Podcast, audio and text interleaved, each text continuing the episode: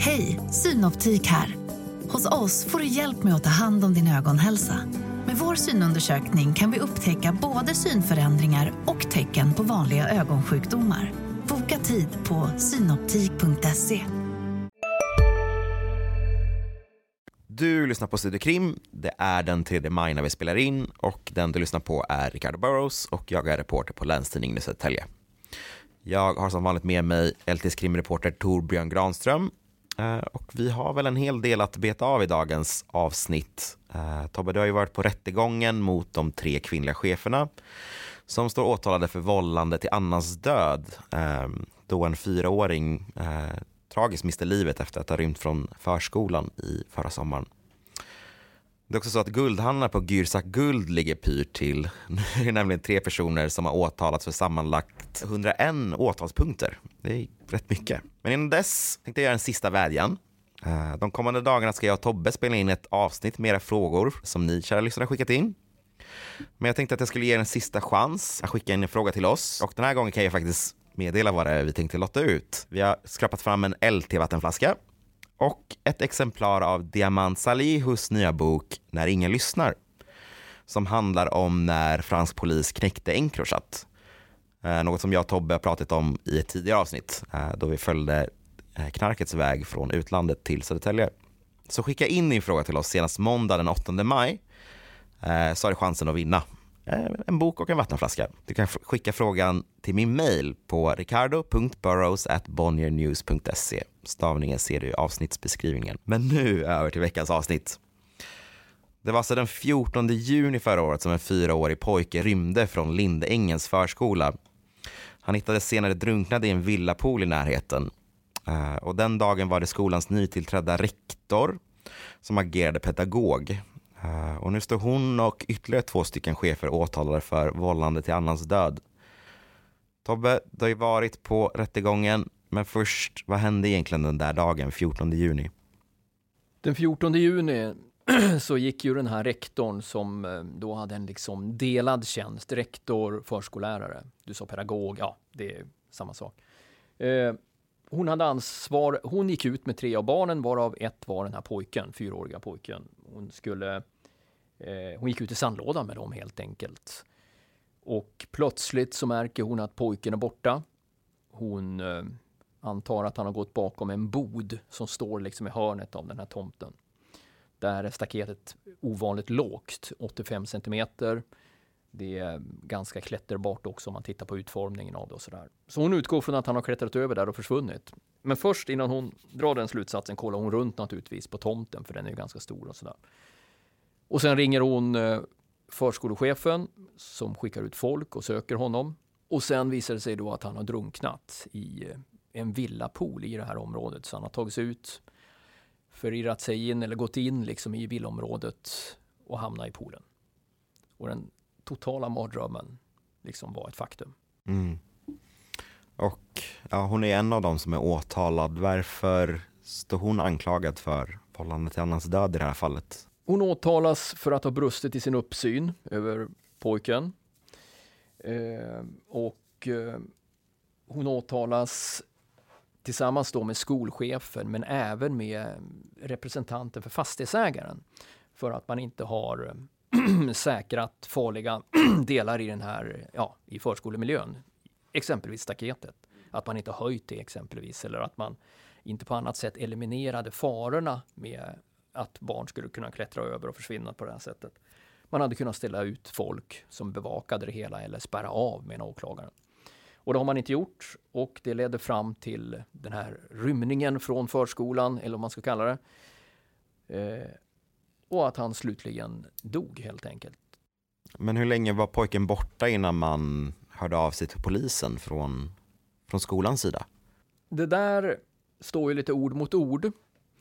Vi vet att enligt FUPen, förundersökningsprotokollet, så ringer den här eh, rektorn till 112 eh, klockan 15 och 11 eh, och berättar att den här pojken är försvunnen. Hon hävdar då själv att det har gått exakt 11 minuter sedan hon har upptäckt det här.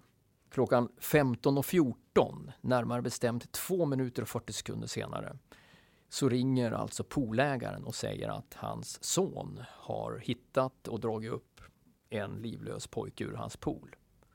Och de håller på med livräddande, livräddande åtgärder, försöka liksom rädda personen som, som ändå dras upp i livlöstillstånd.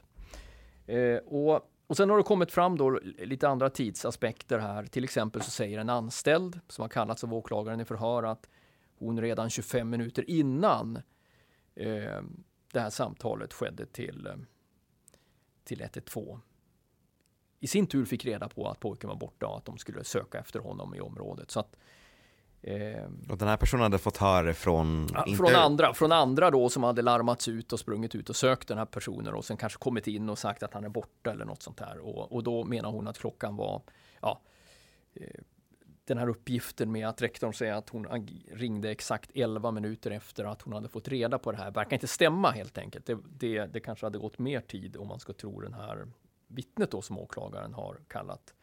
Slutligen så finns det också ett vittne som eh, hade lite upp, ö, ett tag hade lite uppsikt över poolområdet i grannskapet. Och den personen höftar väl till kanske möjligtvis, men menar att klockan, det var kanske var eh, klockan var runt halv kanske, 20 över halv eller något sånt där när han såg ett barn, en pojke i närheten av poolen, men reflekterade liksom inte mer över det.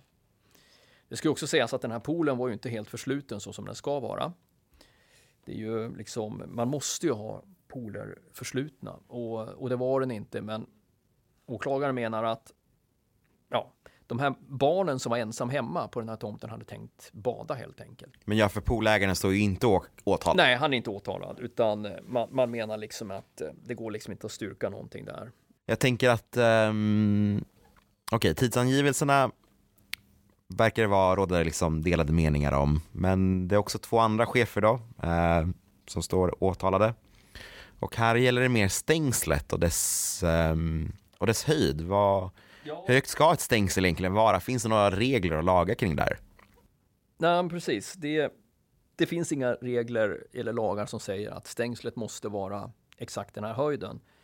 Men eh, Södertälje kommun följer ju Boverkets riktlinjer som ändå säger att det är 1,20 som ska gälla. Liksom. Eh, och det här var ju då någonting som åklagaren då också Eh, hon kallade in eh, förskolechefen, eller chefen för alla kommunens förskolor, ska vi säga, förskoleverksamheten, som berättade just om det här och sa väl det att ja, i Södertälje kommuns, på de kommunala förskolorna så skulle det här staketet ha bytts omgående och eh, hon fick frågan om hur höga de staketen var på de kommunala förskolorna. Hon sa, ja, åtminstone 1,10 har jag fått eh, information om av liksom de som sköter de här sakerna. Och eh, vi försöker också höja dem till 1,20 liksom så, för vissa förskolor är ju äldre och så. Men då hade försvaret, alltså rektorns försvarare faktiskt var ute och mätt och hittade flera, flera exempel på förskolor där stakethöjden var avsevärt lägre. På kommunala förskolor då? Både kommunala och friskolor. Det var någon eh, privat som inte hade staket överhuvudtaget och det var väl, han hittade väl 85 centimeter på, på en kommunal förskola och, och sen så liksom pendlade det där mellan 85, 90, 100 centimeter. Så, eh, så liksom från försvarets sida så vill man ju påpeka att eh, det är inget, eh, inget extremt det som finns på Lindängens förskola utan det har skett en olycka men den hade kunnat ske potentiellt sett någon annanstans också det var, det var liksom, de ville peka på att sina klienter då har gjort vad de har kunnat, men att det kanske varit någon mänsklig faktor eller olycka som har legat bakom det hela. Eh, den som är, ska vi säga, förskolans chef, det vill säga chef över den här rektorn, menar till exempel att man hade rutiner för att se över barnen och den här pojken som hade mer, vad ska vi säga, övervakningsbehov än andra. Han, han, han var liksom dokumenterat rymningsbenägen. Ja, han hade ju försökt klättra, eller han hade ja, klättrat över stängslet flera gånger Han hade gjort det tidigare och man visste om att han liksom gärna sprang iväg och, och så. Och eh, eh, grannarna, grannen hade klagat på det här också. Och det var väl inte bara han som hade klättrat över utan grannen klagade på att det hängde barn på det här staketet ganska ofta så att säga. Men, eh, ja, vi hade väl en ganska starkt citat om att nu får ni faktiskt eh, ha koll på de här barnen. Nu får ni fan ha koll på ungarna eller något sånt där. Och, ja, jo, men han hade sagt så här, det, det var en diskussion helt enkelt. Problemet var bara det att Uh, så det hade kommit in, liksom, man hade medvetet, man var medveten om att man måste höja staketet, men man ville göra det i, ihop med grannen, grannarna så att säga. Därför den här, man skulle veta det att förskoleverksamheten i området har funnits där i 35 år kanske. Inte just Lindängens, men en annan förskola som även Evangeliska Fosterlandsstiftelsen har drivit, för det är de som är fastighetsägarna. Evangeliska Fosterlandsstiftelsen tillhör ju Svenska kyrkan och man har drivit under många, många år förskoleverksamhet. De sista åren har man valt att liksom arrendera ut det. Men man är ändå ansvarig fastighetsägare. Och man menar då liksom att det här har funkat under 35 år och när vi började med förskolan på det här området så var det väldigt viktigt att komma överens med grannarna. Det var inte så att vi bara skulle liksom trycka ner vår verksamhet i ett, i ett villaområde. Och, utan det var väldigt viktigt att ha samstämmighet med grannarna. Och den här grannen, han, ville inte, han gillade inte den här lösningen med höjningen av staketet som som fastighetsägaren hade fört på tal. Det var väl det att de skulle ta fast några, liksom svetsa fast några armeringsjärn i liksom det här metallstaketet eh, som inte han var så nöjd över. Han sa något i rätter om att han tyckte att det var liksom vassa kanter och han, ja, barnen kunde, både hans och deras barn kunde skära sig på det tyckte han. Ja, det var i alla fall lite sådär. Det hade försenat hela processen. Så liksom från förskolans sida menar man att jo, men vi har ju gjort vad vi kan, menar förskolechefen. Vi har, vi har tagit upp det här, vi har påtalat det på möten med fastighetsägaren. Det har liksom bromsats för att fastighetsägaren inte kom överens med den trilskande grannen. Så det är ju liksom försvaret från, ska vi säga, förskolechefens håll då att min klient gjorde vad den kunde, men en trilskande granne satte stopp och en person som inte hade täckt sin pool. Därför blev det sådana här omständigheter. Och sen menar ju då åklagaren att rektorn hade ju brustit sitt tillsynsansvar för pojken där ute och det blir intressant att se hur rätten också ser på den saken. Eh, och då kommer ju de här tidsangivelserna vara rätt viktiga i det här sammanhanget. Men, men, men även där försöker man liksom påpeka att hon ville göra gällande att hon bara en minut eller något sånt där efter att hon upptäckte att han var borta ur sandlådan. Han kan inte ha varit borta längre menar hon. Sprang hon bakom den här boden, började söka runt, ringde till förskolechefen och elva minuter senare ringer de 112 när de inte hittar honom. Eh, ja, alltså för, någonstans kan jag ju liksom förstå försvaret. Man har, för, man har lyft fram att man försökt åtgärda det här stängslet och att det finns en granne som inte velat ha ett mycket högre staket på grund av armeringsjärn. Um, det är klart barn kan klättra över stängsel, men någonstans så det har funnits en lärare som haft uppsikt över tre barn. Det, jag ser det som ganska få barn att ha koll på. Och det, kan, det, känns som att det har gått så otroligt snabbt från att den har försvunnit till att den sen drunknar i en pool. Att jag blir lite fundersam på Hej, Ulf Kristersson här. På många sätt är det en mörk tid vi lever i. Men nu tar vi ett stort steg för att göra Sverige till en tryggare och säkrare plats. Sverige är nu medlem i Nato. En för alla, alla för en. Har du också valt att bli egen? Då är det viktigt att skaffa en bra företagsförsäkring. Hos oss är alla småföretag stora och inga frågor för små. Swedeas företagsförsäkring är anpassad för mindre företag och täcker även sånt som din hemförsäkring inte täcker. Gå in på swedea.se företag och jämför själv.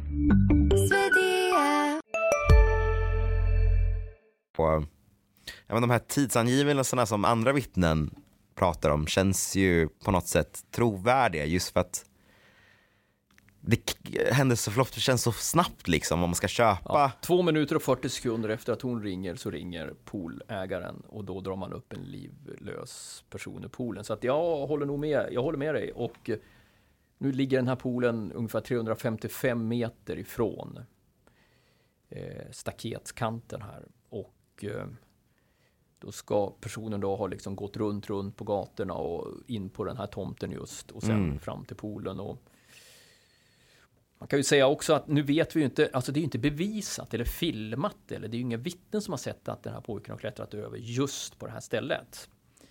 Eh, men det ligger nära till han att tro det eftersom det ligger alldeles bakom den här boden och sådär. Men rent potentiellt skulle det kunna, alltså det skulle kunna ha skett på andra ställen också naturligtvis. Eh, någon som har slarvat med någon grind någonstans i närheten eller rent, eh, alltså det som skedde får ju bara inte ske.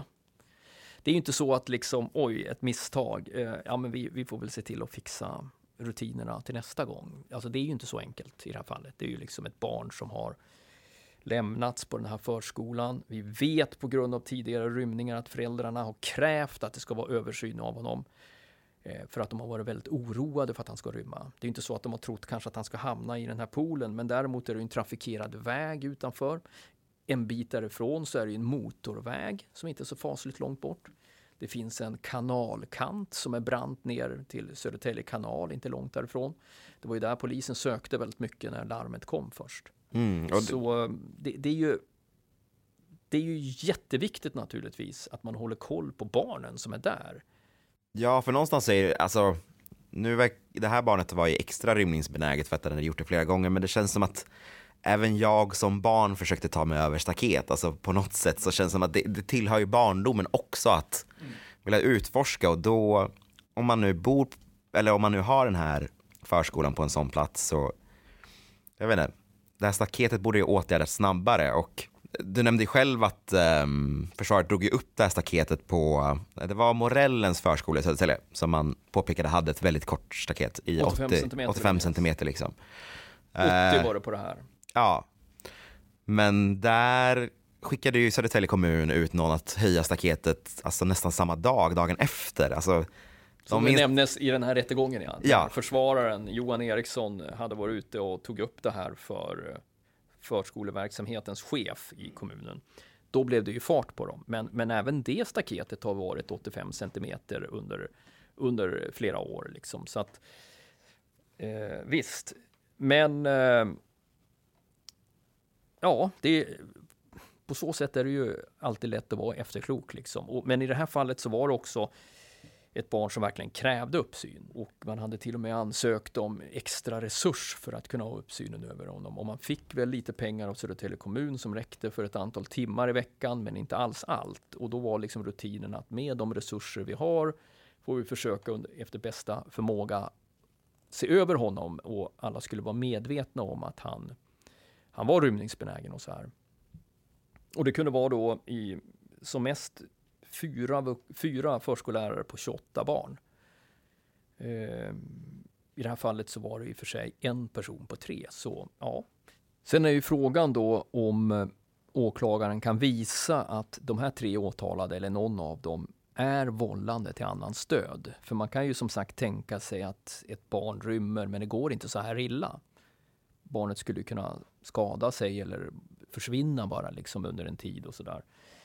Och försvararna, de hävdar ju då att eh, visst, det har uppenbarligen varit så att det här barnet har rymt från förskolan. Och de menar ju då att hade till exempel poolägaren hållit sin pool stängd så hade ju inte pojken dött. Och hade till, alltså det gäller ju det gäller för åklagaren att kunna visa hela den här kedjan och förloppet, att det var deras slarv som ledde till hans död. Och eh, det blir ju helt enkelt intressant att se rent juridiskt om han kan göra det. Eh, Jag tycker att när det gäller rektorn och att rektorn har brustit i sin uppsyn, där, där tycker inte jag att det är något snack egentligen. Utan är man ute med tre barn, varav ett är rymningsbenäget, då, då brister man i sin uppsyn om något sånt här sker. Men sen är ju frågan, innebär det att det är vållande till annans stöd? Det är ju det som det är åtalat på. Det återstår att se. Det, det kommer nog bli en hovrätt på det här också, oavsett vad det blir i tingsrätten. Vi kommer i alla fall följa det här fallet hela vägen till dess vägs ände, tänker jag. Det har ju varit ett fall som engagerat ja, men hela Södertälje sen det hände såklart. Men vi lägger i alla fall den här tragiska händelsen åt sidan för att eh, det har ju skett nya grejer i den så kallade guldhärvan som jag vet att du Tobbe ändå har skrivit en hel del om. Det handlar om Gürsak Guld som eh, har vadå, gjort sig skyldiga för förskingring, häleri, det är allt möjligt. Och bara för några dagar sedan kom det stora åtalet ut med 101 stycken åtalspunkter. Vart någonstans börjar vi i den här guldhärvan? Gör mig klokare, vad är det som har hänt? Ja, den 27 januari 2020 så slog polisen till i Luna-gallerian i Södertälje centrum mot Gürsak Guld. Och det här skedde efter att en lång rad, vad ska vi säga, många personer hade anmält att deras inlämnade smycken och juveler aldrig återlämnades helt enkelt.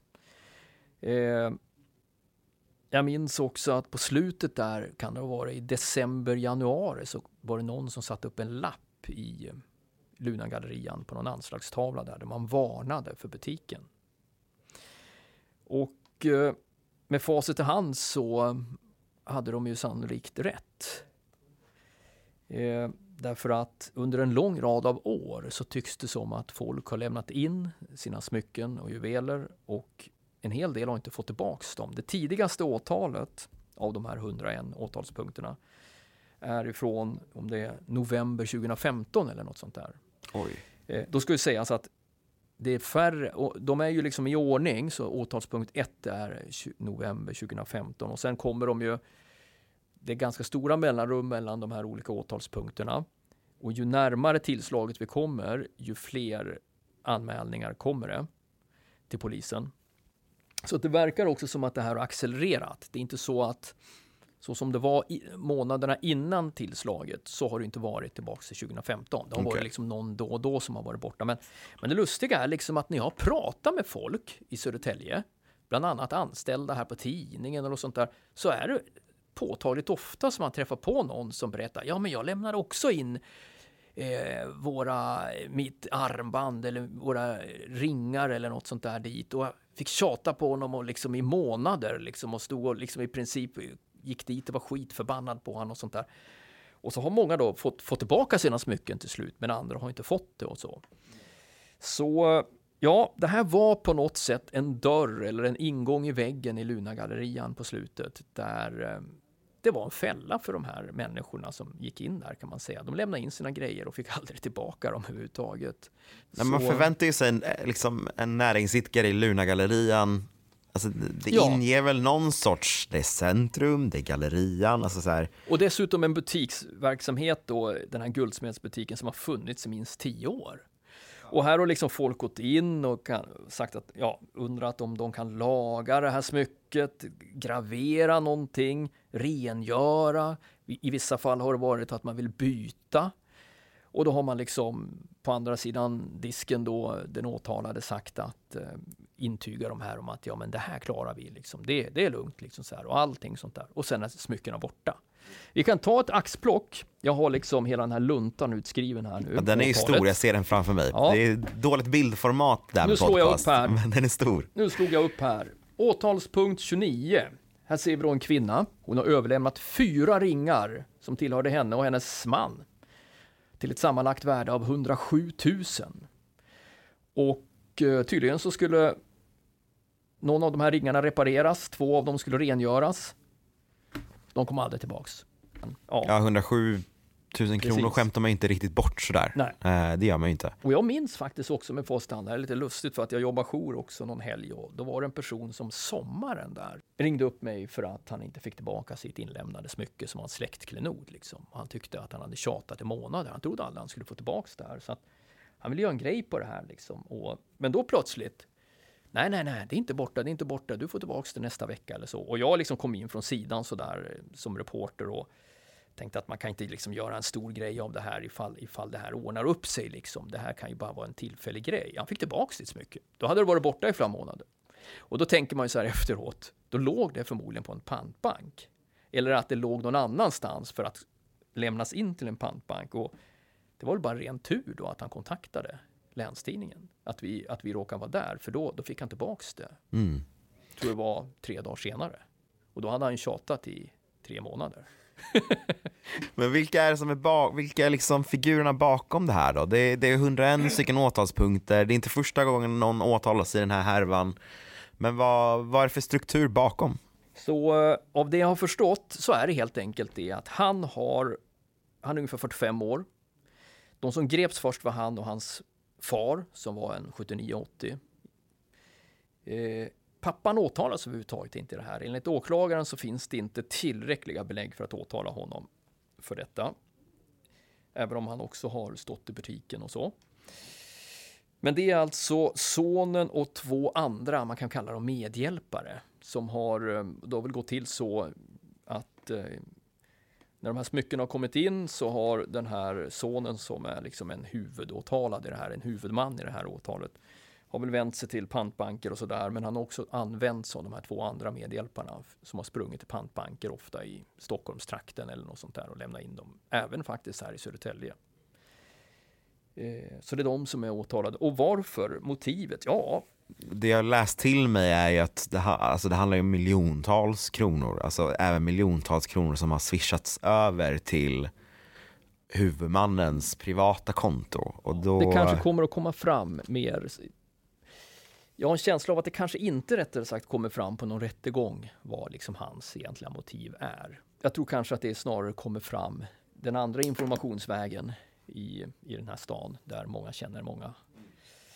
Och ehm, ja, vi vet ju att på häktningar så har det funnits bland annat kriminella på plats som har varit intresserade om vad som händer, vilket är ju intressant detalj.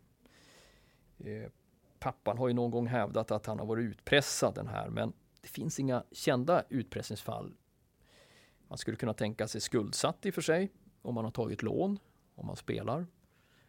Och man skulle kunna tänka sig att de kriminella är där och även av andra orsaker som inte omfattas av det här åtalet och så. Men det, var, det är en intressant detalj tycker jag att, att, de, att, att det var personer som verkar vara intresserade och han skulle bli, det var liksom första häktningsdagen minns jag, den allra mm. första. Du var på plats? Ja.